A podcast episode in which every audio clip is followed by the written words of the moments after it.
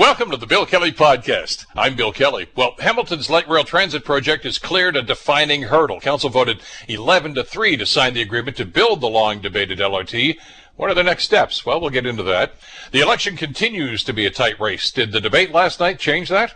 And concerns for long-term care crisis continue to grow as outbreaks among staff is steadily increasing. Long-term care advocate Dr. Vivian Stamatopoulos joins us to discuss what she wants to hear from the leaders of the federal parties. It's all coming up in the Bill Kelly podcast, and it starts now.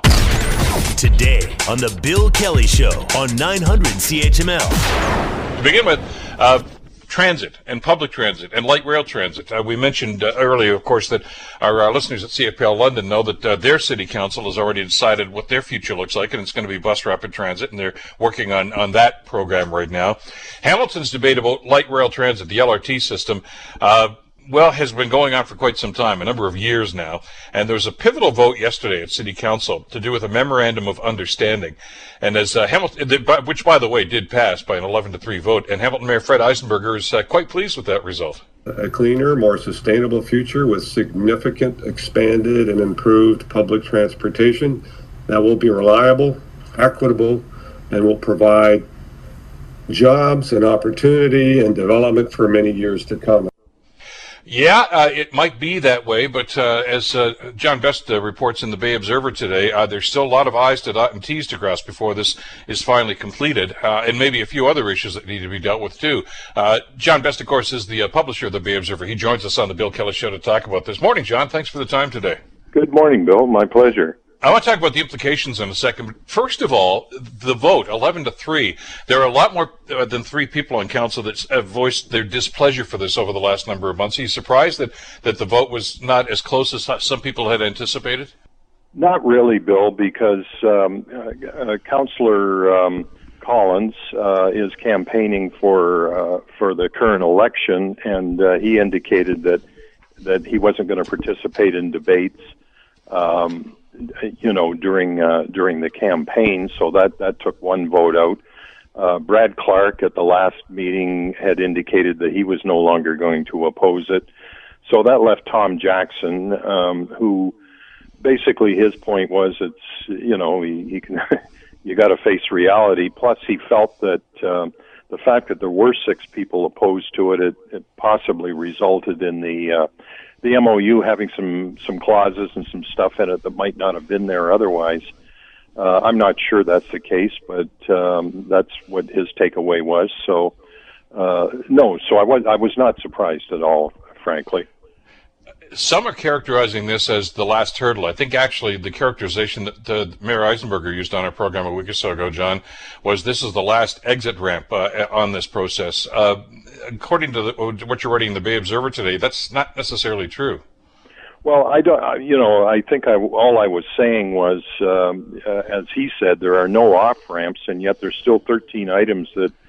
Uh, the, it was made very clear yesterday when they were when they were uh, questioning uh, Jason Thorne. He said the only thing that you're approving today beyond the MOU, uh, you're you're giving us permission to set up an LRT office, which is similar to what they had before but uh, the rest of the 12 or 13 items that are still to be negotiated, he said, are, are coming back to council.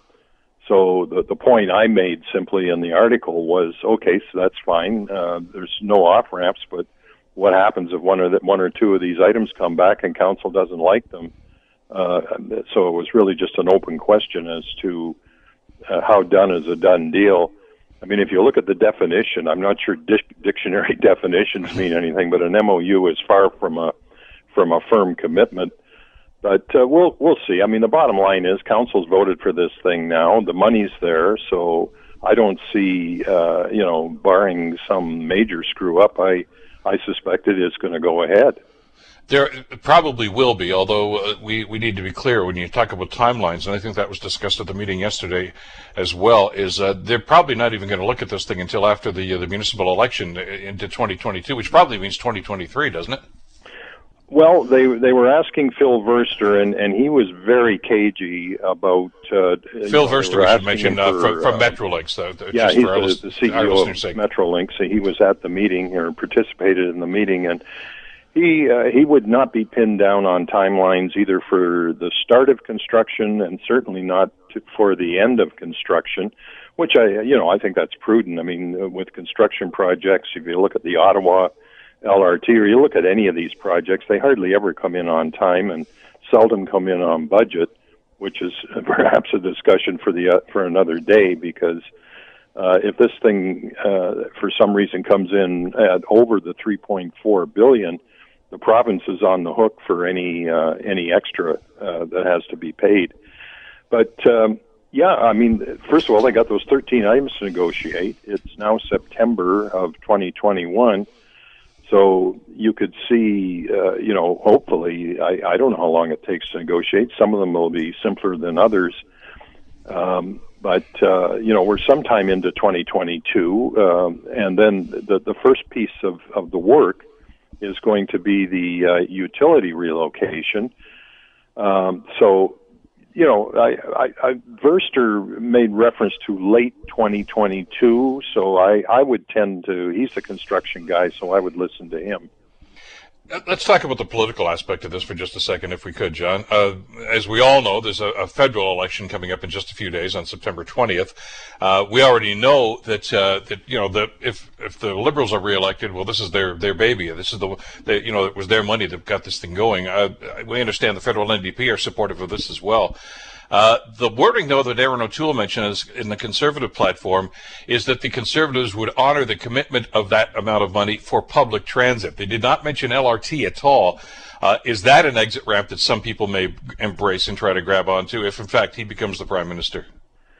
To be honest, I, I heard that, and and I I don't know what to make of that. Uh, first of all, uh, the way the polls are shaking down now, uh, and it could change. We got an English debate tonight, and then we got another ten or twelve days of, uh, or ten days at least of campaigning. Um, I mean, even if he comes out with the most seats, uh, O'Toole, uh, although no poll has actually showed him, they've showed him very close, but I haven't seen a seat allocation yet that actually has him ahead. Um, but you know, it, it's so unlikely that either party now is going to form a majority uh, that, that the, the most likely outcome is, frankly, another liberal minority because they have uh, uh, Jagmeet Singh and the NDP uh, as a as a partner, practically. Uh, it actually is kind of funny watching this campaign where Singh is really going after Trudeau for saying one thing and doing another, and yet he's been his you might as well say his left Bauer for the for the last uh, two years, uh, keeping him in power. So uh, I mean, you know, the likely outcome, uh, unless there's a sea change here, is that we're going to get a liberal minority. And uh, that being the case, then whatever O'Toole has said on the subject is probably moot. There's a, a provincial election uh, next spring. Uh, all three political parties seem to be on side with that, so that's not going to change the dynamic. But there, it, there also is going to be a, a municipal election, uh, and uh, I don't know who's going to run. I don't. I'm assuming I don't even know if there's going to be an anti-LRT candidate uh, running for mayor. I mean, there has been in the last couple of elections.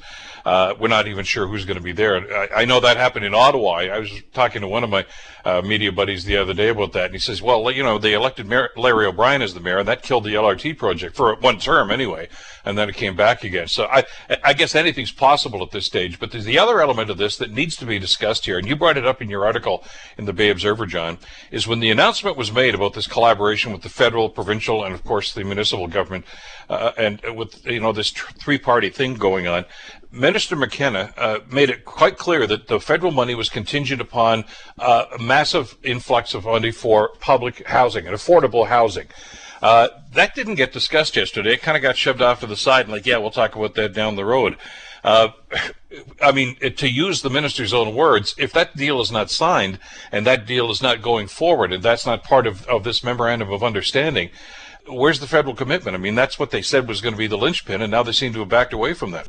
Well, I, I think the more plausible answer to your question is that she was blowing a lot of hot air. Um, frankly, uh, it's not contingent as soon as she uh, made that comment, and she made it very clearly, and she talked about triple bottom line, and yeah. when we spend money, we have to have assurances, blah blah blah. So I went after her ministry to find out what the mechanism would be for that. Uh, I uh, they they kind of kicked it back to the province. Said, well, really, the province and the city will decide, but we'll be very interested to see what they come up with. Well, you saw the MOU yesterday. It had three lines, something about we will endeavor to try to figure. Uh, so uh, nothing there. It was kind of sad to see uh, Councillor Nann. She was still trying to get uh, Metrolinx and and uh, our our local officials to explain to her how LRT would figure into this and uh, how affordable housing would figure into the LRT proposition. And the real answer is it ain't happening. Uh, if there's going to be affordable housing built, it's going to happen totally outside the LRT process. There's nothing going on uh, that that is. There's no contingency that that compels them to build. That was just hot air, unfortunately, uh, from a minister who's not around to be accountable uh, for what she said. Well, and, if it, uh, if it was, John, it's regrettable because uh, we don't need to remind our listeners that there's a housing crisis in this country right now, and uh, and you know the the concern here is that the way things are being uh, structured these days, is an awful lot of the pressure to do, come up with that kind of is on the municipal government, and they simply don't have the money or the wherewithal to do that.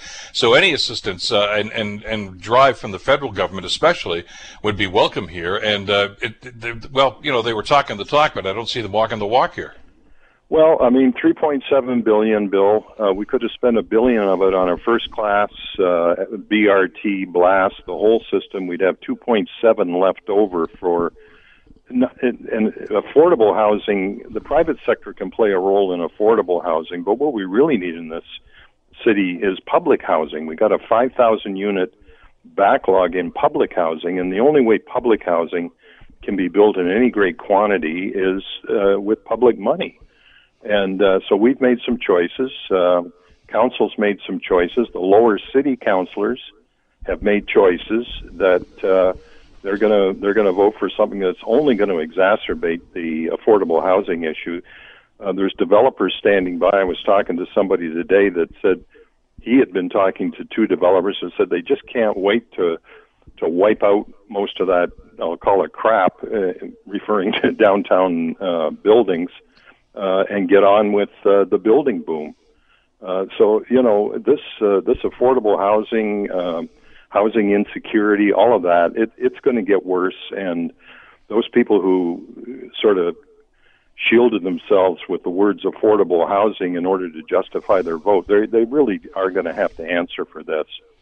Well, it's it's going to be a, a, concern in a crisis, and and you're right. I mean, I understand that the private sector has to be a part of that as well. But usually, uh, what governments, uh, successful governments, have done, and by the way, we're I think the only G7 nation that doesn't have a national uh, housing strategy. But anyway.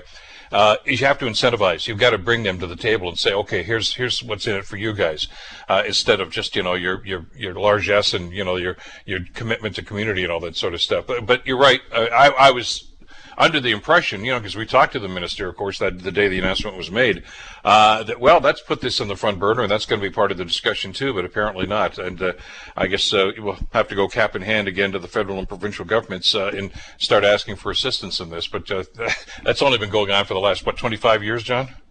Yeah, and I mean there is, uh, you know, there there there are some solutions, or at least some beginnings of solutions, and one of them is the city owns land all along those routes. The uh, the province may or may not own some property along those routes, and uh, they have to be set aside for for public housing. Uh, you know, they, it can't all be thrown open to condo developers. Uh, if we're going to do anything about it, I mean, there is municipally owned property. Uh, one of the speakers yesterday uh, from the Community Benefits Network. He said they, they need to pass some some really um, specific zoning along the route that will ensure that uh, some of this kind of housing can get built. But let's not confuse what they call affordable housing with where the where the significant need is, which is public housing. Affordable housing can be fifteen hundred, sixteen hundred a month. That's not going to work for anybody that's on assistance. Uh, I mean, we need a, a real major uptick in uh, in public housing, and, and nobody's doing anything about it. I got 30 seconds, but I've got to ask you this, and it may sound like semantics, but I think it's very important. Uh, there's, as you mentioned in, in, the piece in the Bay Observer, there's still going to be a lot of negotiation about a number of items, but is the debate over? I don't. I don't. Well, the, the debate about whether to do it or not is probably over. But the debate about things like uh, what we're talking about today, uh, affordable housing, and and also the just the whole implementation. No, it's going to go on forever. It might be my grandchildren that are having these conversations with yours, but uh, it's it. You know, there's there's plenty to talk about uh, right through to the end of this. John Best, uh, publisher of the Bay Observer. Always great to get your insight into this, John. Thanks so much. My pleasure, Bill. You're listening to the Bill Kelly Show podcast on 900 CHML. The second French language debate was last night, and uh, the English language debate goes tonight. You'll hear that on Global Radio starting at 9 o'clock tonight. Uh, so, what's the assessment? I mean, I, invariably, when you watch these things, you're trying to pick winners and losers. But as uh, Dr. Lori Turnbull from Dalhousie University told us, uh, she doesn't think anybody really performed well enough last night to change any votes.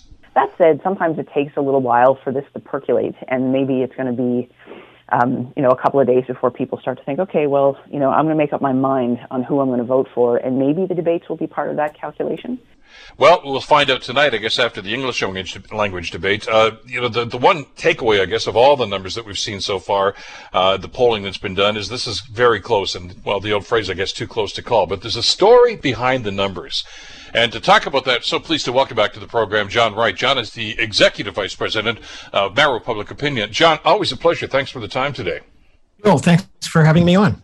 Uh, just before we get into some of the numbers and, and some of the stuff that you guys mm-hmm. found out with uh, with your polling on this, John, what was your impression last night? Was was, was any? The, I guess no knockout punches certainly were delivered, but did anybody score any points at all? Well, I'll give you two answers. Number one, sure. for those few of us that actually watched it, I think Mr. Trudeau did well, um, but we also you know see him pretty amped up and aggressive nowadays. It's like he's got finally the bit in his teeth. The majority of people, though, in this country uh, didn't tune in. Um, most of the people who are in play for their votes in the 905, the Lower Mainland, and Atlantic Canada, didn't pay any attention to it. And for all of the research I've done doing focus groups, you know, with those little dials where people watch debates and doing polling before and afterwards, what I find is that if anybody is listening or reading a newspaper uh, the, today or, or online, they're listening what you and I have to say. So the fact that yeah. I say, well, Mr. Trudeau, you know, kind of did well versus the others, they're going to take that away from it. But, you know, we're, we're the elites. We're watching it. Virtually nobody else is. What about the English language? Is that going to change tonight? Are, are those well, people I, that you just referenced, are they going to, at least some of them tune in and say, well, I got to make up my mind, what are these guys doing? I, I don't think there are a lot of people, especially the undecided. I mean, they're not they're not into sitting for you know an hour and a half or whatever it is to listen to a, a debate and people yelling over each. other. I mean, they're not making their decisions based on that. Eighty percent of people, from research, eighty percent of people who haven't made up their mind, who who are about to watch this debate, if at all, have already made up their mind. Eighty percent of voters.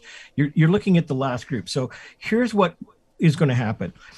The campaigns are going to watch this the campaigns for the liberals that have you know started out really listless are now energized. They've got a a, a leader who didn't have an issue when he called this election campaign but has managed to cobble together a few pieces. I mean he's got uh, people he's indignant about who throw things at him and he says that's not canadian. He's against uh, people who have assault rifles and that's a point of difference.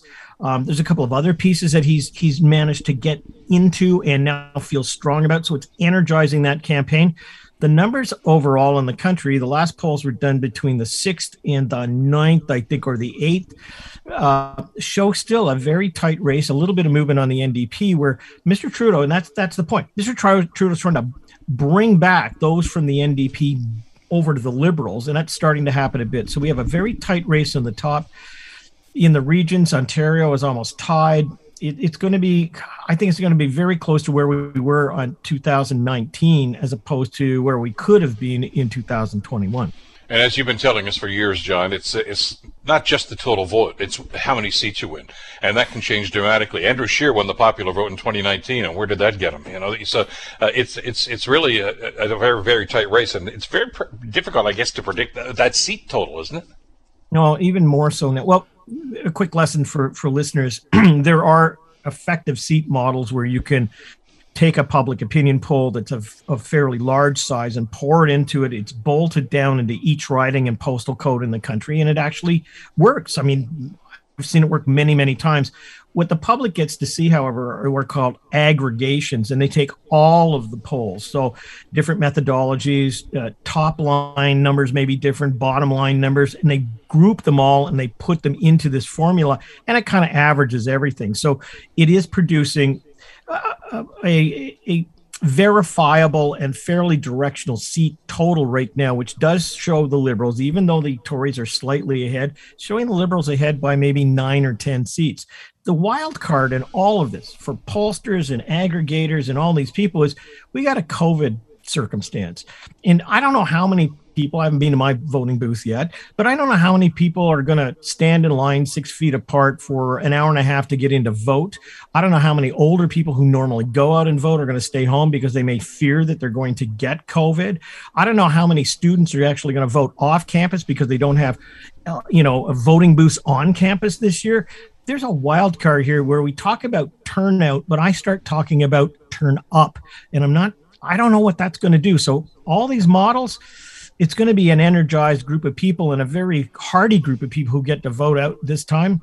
And so I, I think that's the wild card we have to really pay attention to. Even even those people who are you know four hundred thousand who are getting ballots in the mail, they don't list the candidates in the riding. If anybody's got one, it's just kind of a you got to take your crayon and draw within the lines.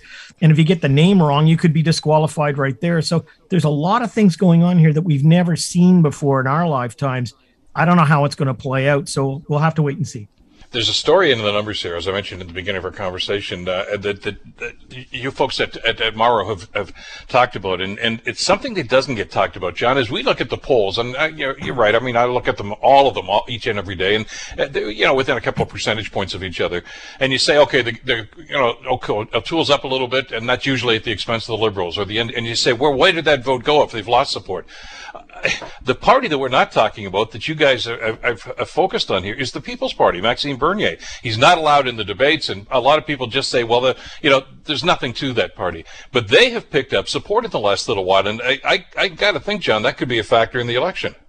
It could be. And I started looking at this about a week and a half ago, and I've done some polling on it and probably was the first out of the gate talking about this because it is a phenomenon. And we're watching something develop that is quite unseen in our time. So if we remember, Mr. Bernier got maybe 1% if he was lucky in the last election, but he turned tended to be a very right wing, anti immigrant type stance.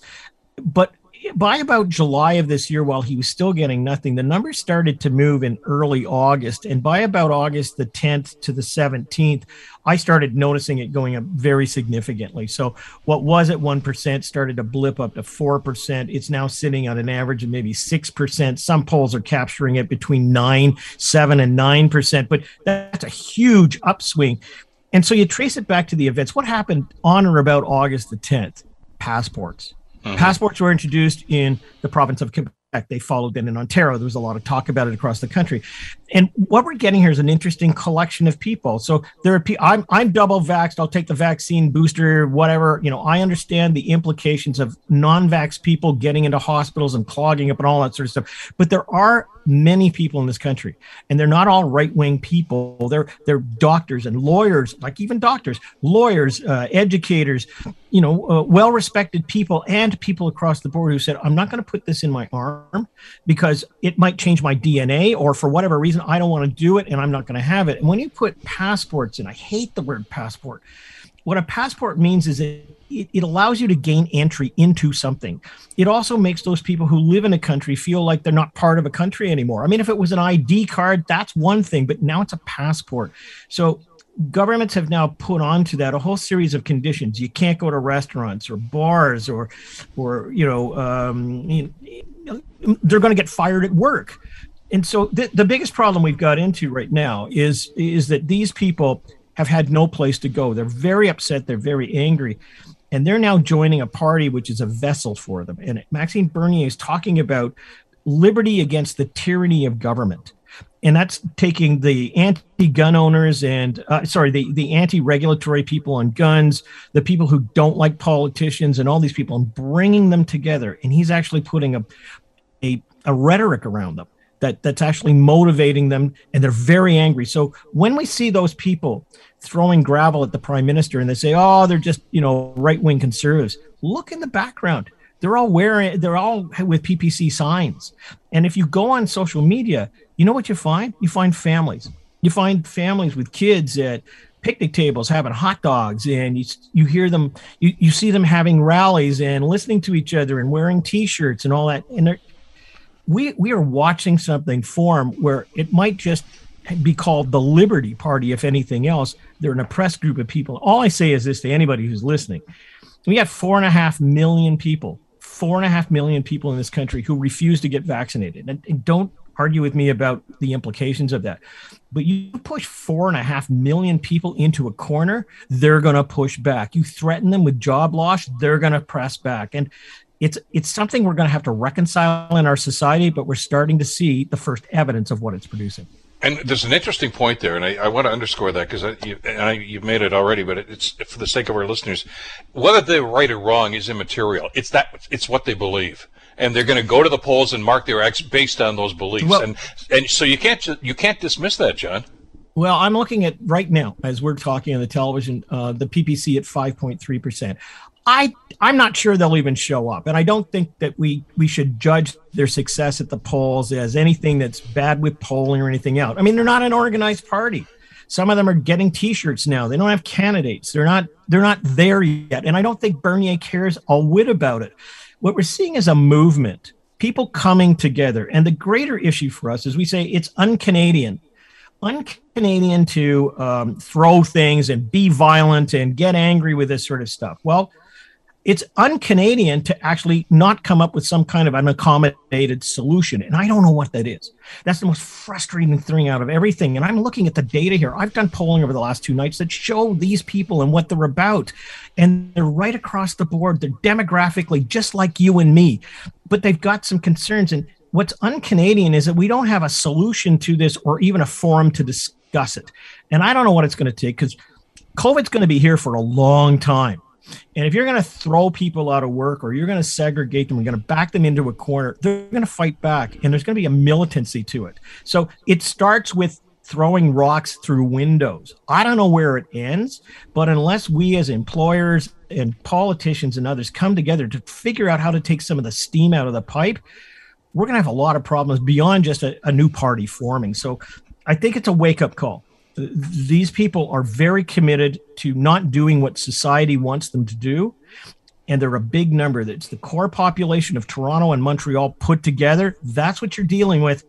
That's a lot of people. And when 50000 people march in the streets in montreal as they did a week and a half ago and no media coverage because the media don't want to report on on on or encourage that then they say that's just fake news. That's fake because it's not covering my views we don't identify them. We don't. In fact, Bill, there was a protest at, at one of the hospitals in Hamilton the other day, right? 2 mm-hmm. days ago. Yep. Yep. They rung around the hospital. Why are they there? They're fighting against the, the medical community that are that are backing the governments to do what they're doing. It's not against the workers. But I read the the, the article that was in the spec, and not one person was interviewed from that group. Not a single person. Everybody else was interviewed, politicians and medical people, not a single person. So their voice is being pushed down. It's not being listened to. And as a result of that, they're getting angrier and angrier. So I, as you can tell, I've done a lot of research in the last week on this. It's a phenomenon. It is, we're watching a movement, not a political party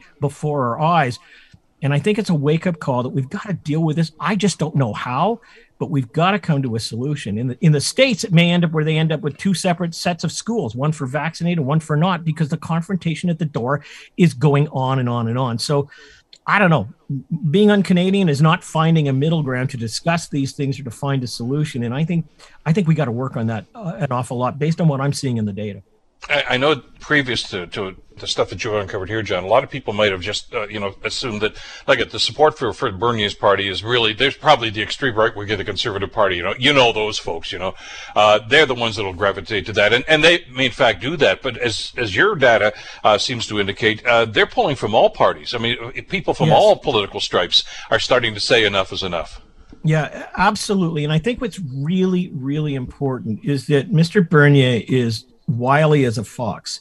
We're not hearing about the anti immigrant stance anymore. I, I, invite people, just explore, go on social media, look at the people that he's getting there. uh, and and listen to what he's saying. And what he, I mean, he invoked the other night uh, during a, a, campaign his own stop in Manitoba, where he's violating you know rules right mm-hmm. then and there. But he, he invoked John F. Kennedy.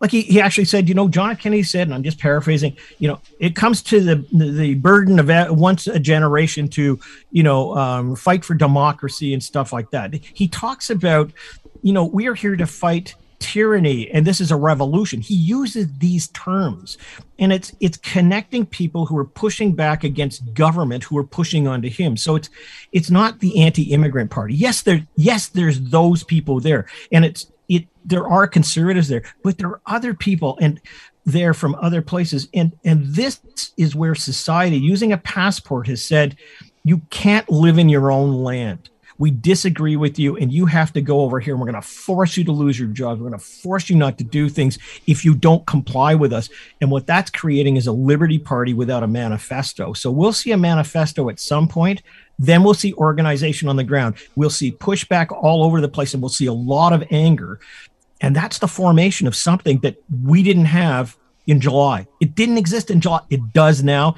And you can look back in the history of the events that have happened over the last month and you can see where it starts and it correlates directly with the numbers. So we've got something going on below the surface, man. And I think we better address it or it's going to be. It's it's it's going to be even more uh, virulent and militant as we go on are they going to be mo- motivated enough to vote? I mean, we saw the black vote become motivated in the, in the last federal election well, in the states, but but and they had a cause for that. And I'm not suggesting the numbers are anywhere near what what happened there, but you know, and I'm not suggesting they're actually going to change who's going to form the government, but they're going to be a factor in this if all of these people that you've just talked about uh, decide, you know what, I don't care about COVID, I don't care about this, I'm going to vote.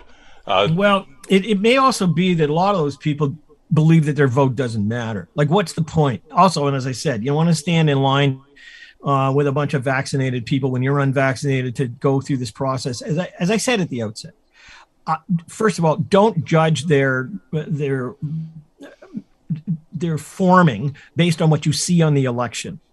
Forget about that. Number two, we're just seeing over the last month, just the last month, the creation of something that could attract millions of people.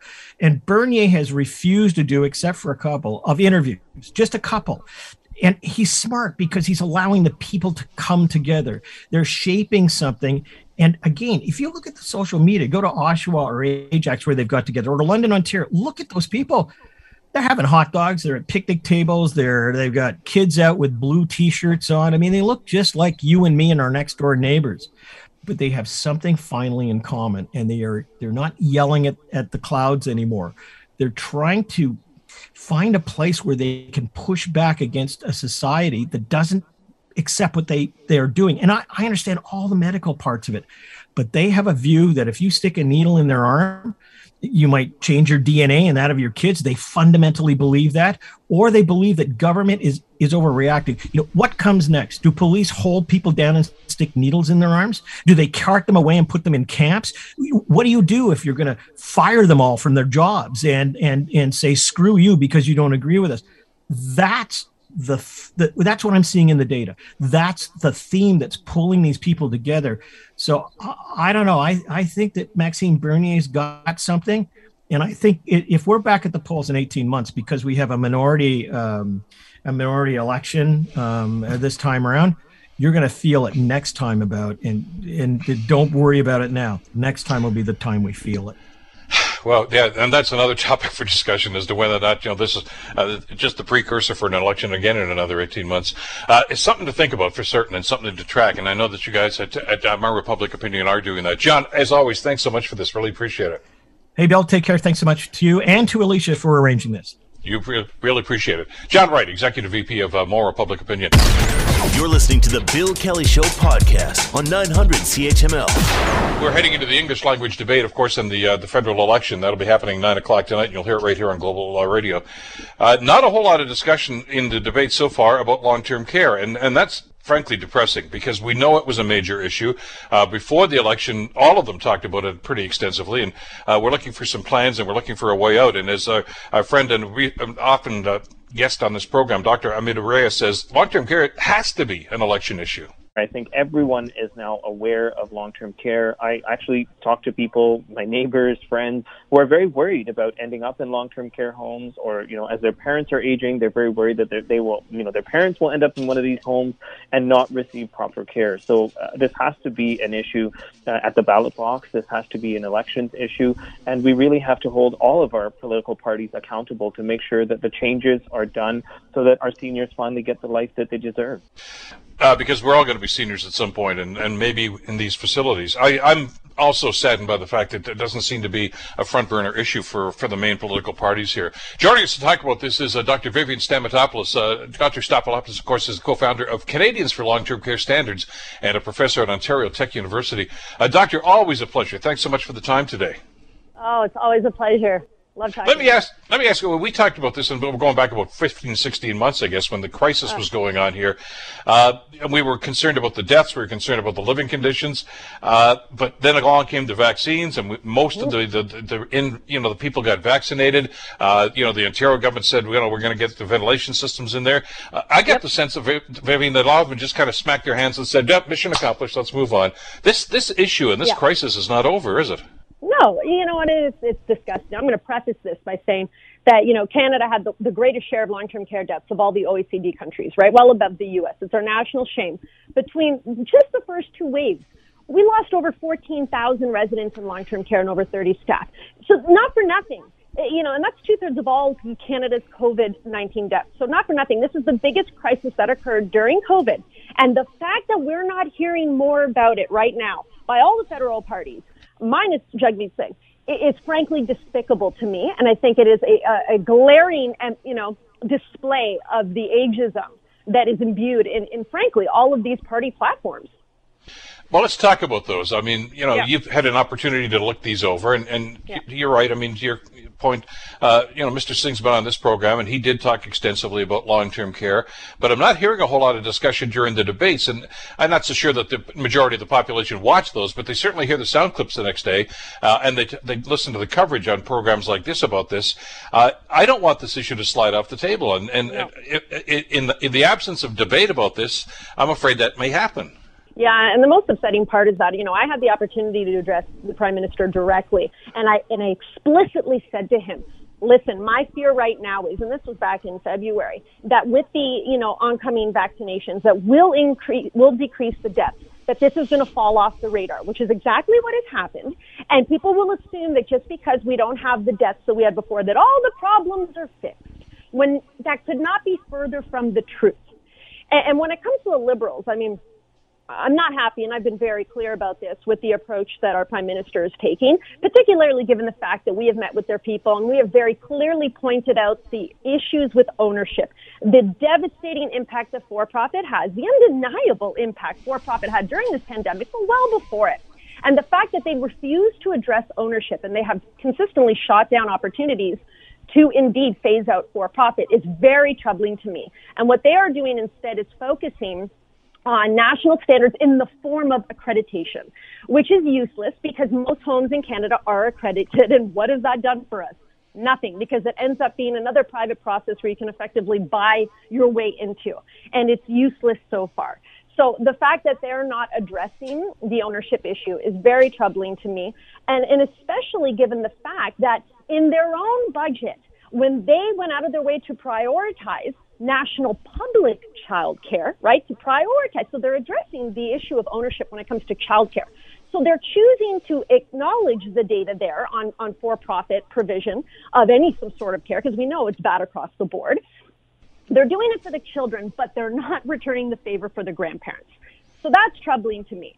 Um, do you want me to go through the other parties? Oh yeah, oh yeah, You're, go for so, it. Yeah, so the bloc, uh, as we know, is pretty much useless in this area. They're refusing to entertain any efforts at national standards, saying, you know, they they shoot back at Trudeau, saying it's not your business, you know, stay out of federal jurisdiction, blah blah blah. So there's nothing really there to even talk about. O'Toole and the PCs is, is hilarious. So when they were recently asked, they literally said that they were going to apparently introduce a new law on here's the best part failing to provide the basic necessities of life. By the way, Erin O'Toole, I don't know if you've done your homework, but we already have a criminal code law on this, and it is currently being ignored to go after these bad actors. So I don't know why you're asking us to create a second law that is already there. But anyway, and then he talks about, and this is hilarious as well, investing three billion to renovate long-term care, which is essentially copying the same number that the Liberals initially put out in their first budget, which they have since up to nine billion, and that they'll increase the number of PSWs in Canada. Wrote, you know, their spokesperson, which is hilarious. Um, but the most troubling part that they have said is that they will call for more partnerships with private nonprofit operators. I mean, are you kidding me? I, the, I, it's the most troubling approach, obviously, is by the CPC. So uh, if I were anyone in long-term care and anyone that had any vested interest in this, I would stay far away from from that platform because you know you're just going to get much of the same that we have now, if not worse, given their predilection towards for-profit ownership and delivery. Um, then we have the NDP, which obviously that's where my where my uh, strong suit is. I have met with Jagmeet Singh several times. He's a lovely man. He has been on this issue from the very beginning, and I see the most, let's say, initiative of anyone from him, second to Annamie Paul. Um, because what they are doing is actually looking at the evidence, right? And the evidence is very clear on this. They want to phase out for-profit long-term care. They're not saying do it tomorrow. That is such a pivotal approach that we have to take because that is the root cause of this larger evil in this in this sector. You know, there's consistent understaffing and, and consistent underinvestment. Sure, we can deal with those, but the profit motive will always chip away at the system and lead to a race to the bottom. And that's exactly what we've seen over the last two decades. So, in things like making Rivera public, making sure the workers had paid sick days, 10 paid sick days, which would have saved countless lives in long-term care because we know for a fact in Ontario that many of these workers were going to work symptomatic. Our public health officer, they talked to David Williams, thank God he's gone. He knew all about this and admitted to it in the long-term care commission testimony, which was horrifying, um, and did nothing about it because we were all saying paid sick leave, paid sick leave. You have to give these opportunity, these workers a chance to stay home so they don't bring the virus into the home. And they did, and they knew it. Negligence to the next level.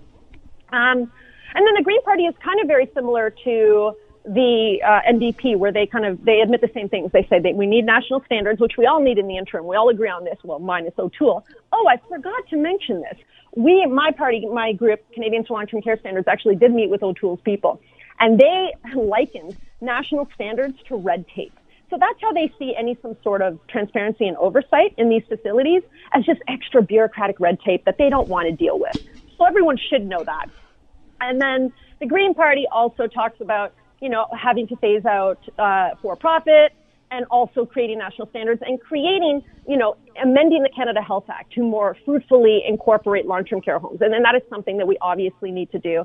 And all of us in the field, uh, you know, that are experts and that have been really pushing this issue have been clear that we need to amend the legislation to really bring long-term care under the kinds of, you know, investment that we treat hospitals in acute care that was, you know, factored in most fruitfully to the initial Canada Health Act.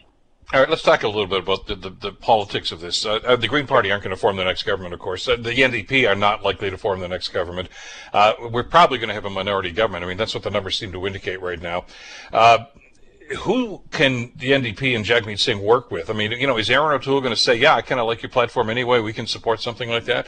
Is Justin Trudeau going to say, well, we can borrow from that? I mean, they they have uh, somewhat of a working relationship. I, I, guess what I'm looking for, Vivian, is yeah. is where are we going to find some progress here? I mean, as you say, oh, some of these party platforms are so diametrically opposed, yeah. uh, and and some of them are you know, just you know fantasy. I, I, don't know where the hell they're coming from or what they've been listening to for the last 18 months. Uh, but we want to get something done here. Like, where is yeah. the best chance to get some progress here? Oh, I could tell you with, with all certainty in my heart that if we have O'Toole uh, in, we're, we're in big trouble. We are going to see big problems ahead. Even if they're the, the main opposition, we're going to, we're going to have a lot of trouble. Um, the NDP is our best hope, in, in my opinion, in really pushing the Liberals to do the right thing. And they've been able to do that over the course of the pandemic in other areas. So they clearly have a better working relationship than, say, the PCs and the Liberals. So I really hope that people look at that and pay attention to what has been done so far and what, you know, Jagmeet has been able to do to convince, let's say, you know, Trudeau to do certain things and to increase certain supports over the pandemic. So clearly they work together better than O'Toole and uh, Trudeau would work together. So there's, there's another element to this too, and you t- you talked about the, yeah, I mean, Mr. O'Toole's idea about passing a, a, new law, which really would be a redundancy to, to what's already there, and it's enforcement. It's yeah. you know there are standards already. Uh, yeah. you, we can argue as to whether or not they're efficient standards, but they're there. But if nobody's enforcing them, and this isn't just an Ontario problem, this is a national problem. Yeah. Uh, it doesn't matter what your rules are, as long if you're not going to follow them, and you're not going to follow up with you know with with you know somebody who's going to have a look at these places from time to time instead of saying, hey, by the way, I'm going to be there on Thursday and give you four days to clean up your act. Uh, nothing's ever going to get done here. No question. We've had this conversation with the Prime Minister's office directly. We have told them that, you know, if we're looking at four key areas that we have said to them, you know, first, the first thing you must deal with, obviously, the, the quickest thing you can deal with, which is most important, is staffing and the labor conditions. So there's a variety of things there we can do very quickly, legislating this to get this, you know, sector under better, you know, control that way because that's, you know, the conditions of work become the conditions of care. And Pat Armstrong puts it best there. But then transparency, there, we need more information. We need to publicly release data that isn't released for the most part. And then the enforcement and penalties.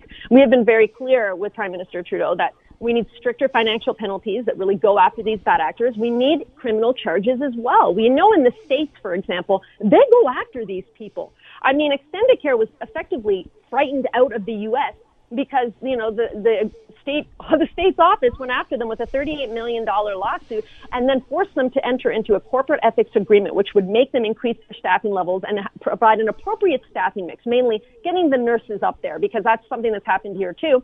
We have replaced nurses with PSWs which are non-regulated and not as skilled profession, unfortunately, because they do this on purpose because they can exploit them and make more money off them by paying them less, et cetera, ad infinitum, ad nauseum.